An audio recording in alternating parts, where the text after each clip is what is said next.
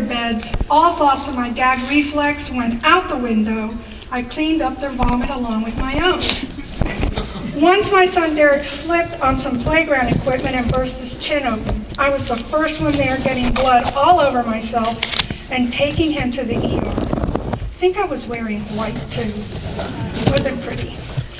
And, also, and although this has never happened, thank goodness, I imagine the sound of a fire alarm and the smell of smoke in the middle of the night would cause me to disregard my sense of modesty and all thoughts of what the neighbors would think of my mini Shamu nightshirt from SeaWorld. no judging, ladies. No judging. Anyway, what they would think would never even cross my mind. In Paul's case, the fact that the Corinthian church had become disloyal to God, the thought that they had fallen under the spell of false apostles and had defected to another gospel causes him to abandon his conviction against boasting. He is forced to reaffirm his apostleship, his credibility, and his character because the issue is so very serious. The false teachers have exalted themselves as if they were true apostles, eagerly praising themselves, and the Corinthians were impressed. These were his children in the Lord, among whom he had spent almost two years ministering the Word of God, where he had poured out so much of his life in order to teach them and ground them in the gospel of Jesus Christ. All that these Gentiles knew about Jesus and why he came, who he is, what he did, and the gospel that he established, they know because of the Apostle Paul. Therefore, their, their disloyalty to him is a disloyalty to Christ. They aren't just questioning Paul's character, they are questioning the truth of the gospel and are disobedient to the truth of God. Verses 1 through 5. I wish you would bear with me in a little foolishness, Paul says. Do bear with me, for I feel a divine jealousy for you, since I betrothed you to one husband to present you as a pure virgin to Christ. But I am afraid that as the serpent deceived Eve by his cunning, your thoughts will be led astray from a sincere and pure devotion to Christ. For if someone comes and proclaims another Jesus than the one we proclaimed, or if you receive a different spirit from the one you received, or if you accept a different gospel from the one you accepted, you put up with it readily enough. Indeed, I consider that I am not in the least inferior to these super apostles. There is a little mournful edge to Paul's tone in these opening verses. The word used in the Greek, ophelon, expresses an unattainable or highly improbable wish. Paul sets out to boast with the hope of gaining a respectful hearing, even though he considers it a remote possibility. What Paul is about to do is sheer nonsense in his eyes, but he is willing to do whatever it takes to forestall disaster at Corinth. Paul decides to defend himself for the sake of the message, not for the sake of his ego. He knew the false teachers were seeking to undermine his message because they simply didn't believe it. Their goal was to undermine the Christian faith he taught. The gospel was at stake. Paul gives the Corinthians three reasons for indulging him in his foolish boasting. First is his divine jealousy for their purity. Second is their willingness to put up with a deviant message. And third, because he is no, in no way inferior to his rivals. Paul feels a godly jealousy for the Corinthians, one that arises for a deep passion for their welfare. Paul's jealousy is like that of a father who has betrothed a chaste daughter to a bridegroom. He has promised the Corinthians to one husband, to Christ as a pure virgin. virgin. In Jewish culture, it was a responsibility of the father of the bride to ensure his daughter's virginity during the betrothal. During Paul sees himself as the Corinthians' spiritual father, whose responsibility it is to ensure their faithfulness between the point of their salvation and Christ's return, when the church will be presented as a pure virgin to her groom. But something threatens to rob the Corinthians of their purity. Other suitors are on the scene seeking to lure them away from their devotion. Paul's fear that their thoughts might be led astray is well founded. Someone has come to Corinth and is depriving Christ of a loyalty that is rightfully his. The Genesis 3 account of how the serpent deceived Eve serves as a truthful illustration of what is going on at Corinth. The false teachers were being unscru- unscrupulous and resorting to trickery and slyness, just as the serpent did in the garden. Their goal is to divert the Corinthians from a sincere and pure devotion to Christ. They were assaulted with these teachers who were exposing them to things that caught their attention, but they were drifting from the central point that Christ is sufficient, that he is adequate. They were involved with fascinating philosophies based on the Word of God, but which went off on sidetracks and bunny trails. That's why it's so important to study God's Word and to compare what you hear to His Word. This is still happening today. These types of false teachers are still thriving. They invite the unsuspecting to explore strange and wonderful mysteries, all involved with Christian faith. This isn't made up stuff. God's truth is interspersed with clever lies that sound right and good, yet move them away from the truth, from a single minded devotion to Christ. Ladies, the Christian life is simple. It is loving Jesus Christ supremely and only as Savior and Lord. The danger of false teachers is that they shift you off of Christ. They shift people onto rituals, ceremonies, works, miracles, experiences, psychology, entertainment, you name it, whatever, rather than knowing and loving the Lord Jesus Christ. The second reason for Paul to play the fool is the Corinthians' willingness to put up with false teachers who present a different message. They had come to Corinth of their own accord. Paul makes a distinction between those who came and he who was sent, namely himself, an apostle sent by God. These men had come on their own, and the Corinthians had simply given them the pulpit, accepting them in their lives. They preached another Jesus. It was not the Jesus Paul had preached to them.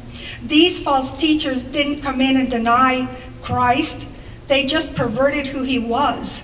They twisted around his identity. They believe in Jesus and they talk about Jesus, but it wasn't the Jesus Paul preached. They came under the power of a different spirit, not the Holy Spirit. And, they and the gospel they preach isn't the true gospel Paul embraced. These men may have spoken with great skill and ability, but Paul preached from personal conviction. He knew the real Christ. The third and final reason for Paul to play the fool is the fact that he doesn't think himself in the least inferior to these super apostles. The word used here for think means to draw a logical conclusion from a given set of facts. Paul isn't just spouting an opinion, I'm better than they are. He has carefully reviewed the facts and drawn a legitimate, rational conclusion. Verses 6 through 12. Even if I am unskilled in speaking, I am not so in knowledge. Indeed, in every way we have made this plain to you in all things. Or did I commit a sin in humbling myself so that you might be exalted? Because I pre- preached God's gospel to you free of charge. I robbed other churches by accepting support from them in order to serve you. And when I was with you and was in need, I did not burden anyone, for the brothers who came from Macedonia supplied my need. So I refrained and will refrain from burdening you in any way. As the truth of Christ is in me, this boasting of mine will not be silenced in the regions of Achaia. And why? because I do not love you? God knows I do. And what I do, I will continue to do in order to undermine the claim of those who would like to claim that their boasted mission they work on the same terms as we do. Paul is saying, they call me unskilled in speaking, and they might be right. He is an untrained speaker, but there's nothing wrong with his content. The false teacher's charge was that Paul lacked expertise in well fashioned phrases and lofty sounding language, something they excelled in and used to their advantage. In Paul's judgment, however, his knowledge, his understanding of the truths of the gospel, and insight into God's purposes more than makes up for his lack of flowery speech.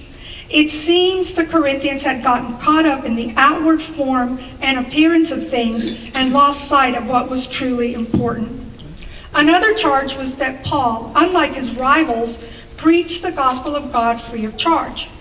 The false teachers claimed it constituted an admission that he was a second rate apostle, apostle. But Paul emphatically denies this. In fact, he has already made it plain to the Corinthians in 1 Corinthians 9:12 that he waives support so as not to hinder the reception of the gospel message. He did not want the gospel associated with a solicitation for money and rejected for that reason. Paul's response in verses 7 through 12 is noted for its biting sarcasm. Did I commit a sin in humbling myself so that you might be exalted because I preach God's gospel to you free of charge? Paul supported himself through a manual trade while planting the church at Corinth. Within Judaism, manual labor wasn't looked down upon. In fact, it was part of Paul's training as a rabbi that he be able to support himself through some form of work. The attitude in Greek society, however, was quite different. The educated person, or those of high social standing, would consider it humiliating to have to do manual work.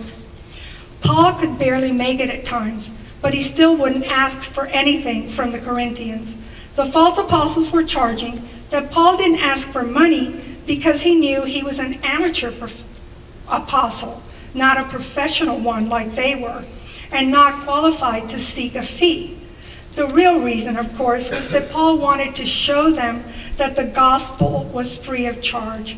God offers salvation freely in Christ. At some point, Paul received funds, funds from the Macedonian churches.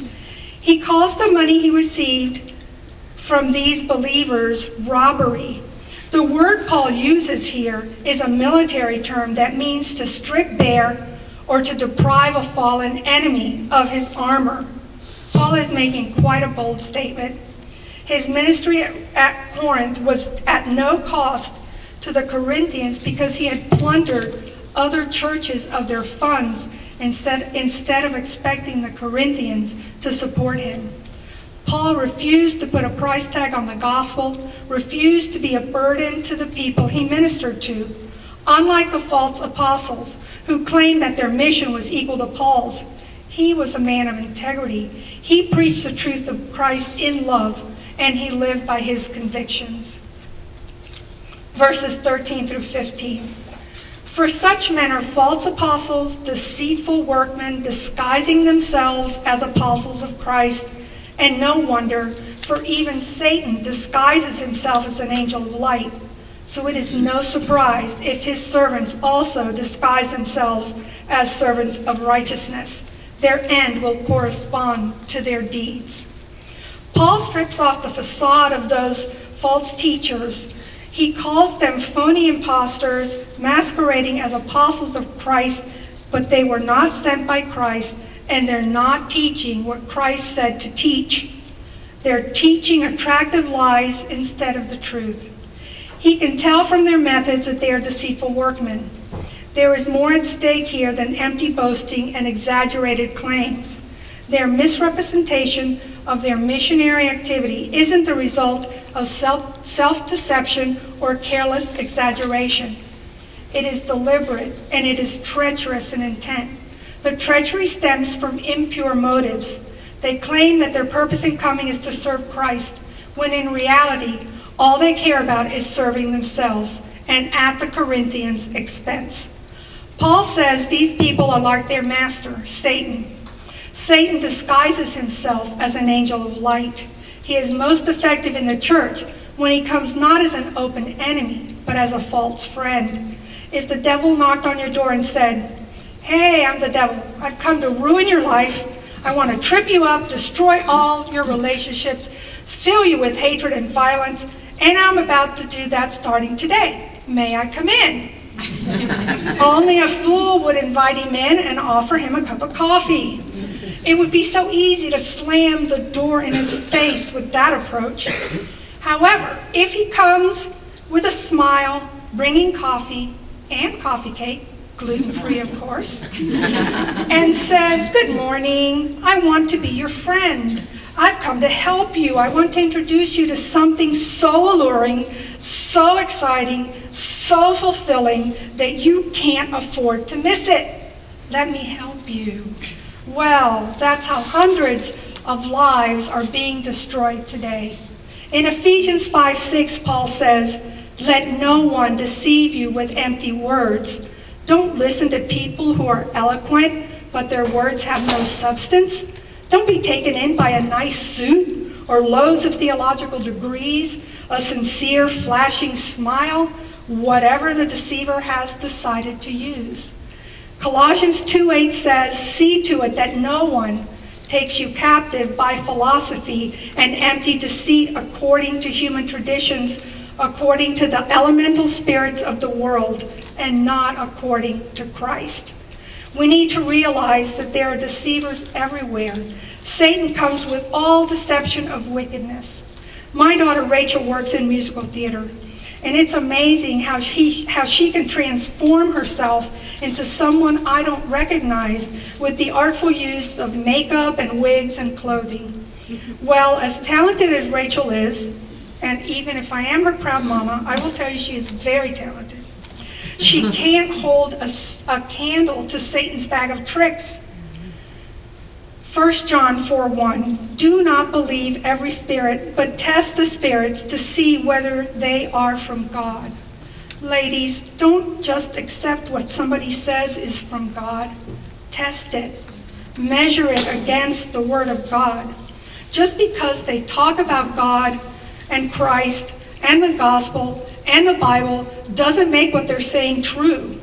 God has graciously provided his word for us. We need to use it. For the enemies of Christ, only judgment waits. Paul says their end is inevitable. Their works will determine their end. They have done Satan's work and will share in Satan's fate. Verses 16 through 21. I repeat, let no one think me foolish. But even if you do, accept me as a fool, so that I too may boast a little. What I am saying with this boastful confidence, I say not with the Lord's authority, but as a fool. Since, must, since many boast according to the flesh, I too will boast.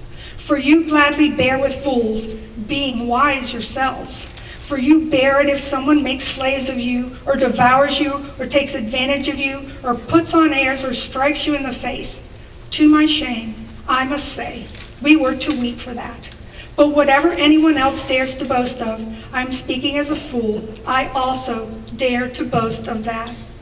In verse 16, Paul finally gets back to the subject of playing the, the role of the fool. In verse 1, he had asked the Corinthians to bear with him in a little foolishness. But now he warns, let no one think me foolish. The term fool literally means unwise and refers to someone who lacks sense or reason. This isn't a stupid or a witless person, but rather someone whose self perceptions are blown out of proportion. The distinction is an important one. While Paul considers what he is about to do, the act of boasting, sheer folly, nevertheless, what he is about to say is far from foolish.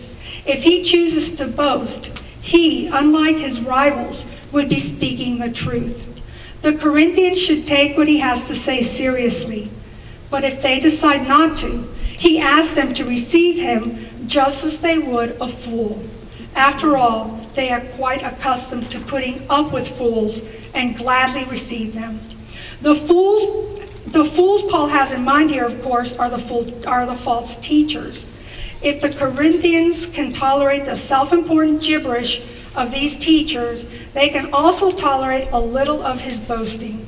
While boasting, Paul doesn't want to be taken as speaking with the Lord's authority. He sarcastically points out that bearing with his senseless boasting should pose no great problem for them, since they are used to putting up with fools. The false teachers are fools because of the exaggerated opinion they have of their self importance. The Corinthians gladly put up with them, thinking themselves to be so wise as they do so. The irony of the situation doesn't escape Paul, nor does the danger. The Corinthians should have seen through these false teachers, but they chose not to. They received them with pleasure.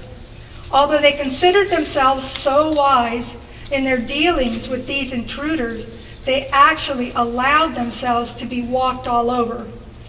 First, the false teachers were enslaving the congregation. The word used here for enslaving means that they were in absolute subjection to these teachers. They had totally lost their autonomy and were being ordered around by these leaders. Second, they were exploiting the church. The Greek term used is the one used of animals of prey and means to eat up or devour. These false apostles were literally eating the Corinthians out of house and home, devouring all their possessions. Third, they were taking advantage of the church. The Greek word means to take unawares or to catch or to catch. And Paul uses it to imply that they were caught by trickery or taken over by a scam. Fourth, they put on airs. The word for airs means to hold or lift up and gives a picture of individuals who have a lofty, stuck up opinion of themselves. These are people who drown if it rains. Finally, they are striking the church in the face. The Greek word literally means to flay or to skin. It usually refers to a physical beating or flogging, but it is also used figuratively for insulting, insulting behavior. The overall picture is appalling. Paul would never stoop to such levels. To my shame, he sarcastically states, we were too weak for that. This is what the false apostles have accused Paul of being bold enough when away, but timid when actually face to face. At last, at verse 21, Paul proceeds to boast. His plan of attack is to meet the opposition point for point. What anyone else dares to boast about, I also dare to boast about. The things Paul boasts about are not of his own choosing. These are prompted by the claims of the false teachers and the expectations of the Corinthians. Verses 22 through 33. Are they Hebrews? So am I. Are they Israelites? So am I. Are they offspring of Abraham? So am I. Are they servants of Christ?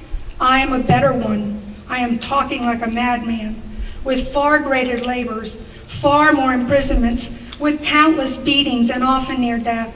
Five times I received at the hands of the Jews the forty lashes, less one. Three times I was beaten with rods. Once I was stoned. Three times I was shipwrecked. A night and a day I was adrift at sea, on frequent journeys, in danger from rivers, danger from robbers, danger from my own people, danger from Gentiles, danger in the city, danger in the wilderness, danger at sea, danger from false brothers, in toil and hardship, through many a sleepless night, in hunger and thirst, often without food, in cold and exposure, and apart from other things, there is the daily pressure on me of my anxiety for all the churches. Who is weak and I am not weak? Who is made to fall and I am not indignant? If I must boast, I will boast of the things that show my weakness, the God and Father of the Lord Jesus. He who is blessed forever knows that I am not lying. At Damascus, the governor under King Aretas was guarding the city of Damascus in order to seize me but I was let down in a basket through a window in the wall and escaped his hands. Paul begins with his heritage. The false teachers were Jews from Palestine.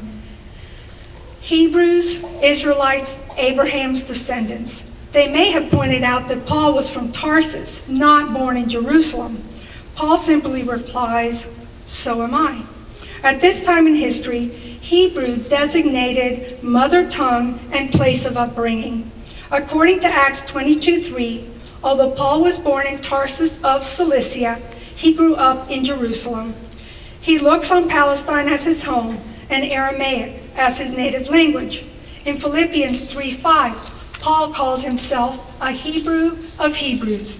He is an Israelite, a member of God's chosen people, one of Abraham's descendants. He can match his Jewish pedigree against these intruders point for point. When it comes to service, however, Paul can confidently claim that his surpasses any of theirs. Are they servants? Should actually read, do they claim to be servants? While they might consider themselves servants of Christ, Paul certainly doesn't. In truth, they are false apostles and therefore servants of Satan.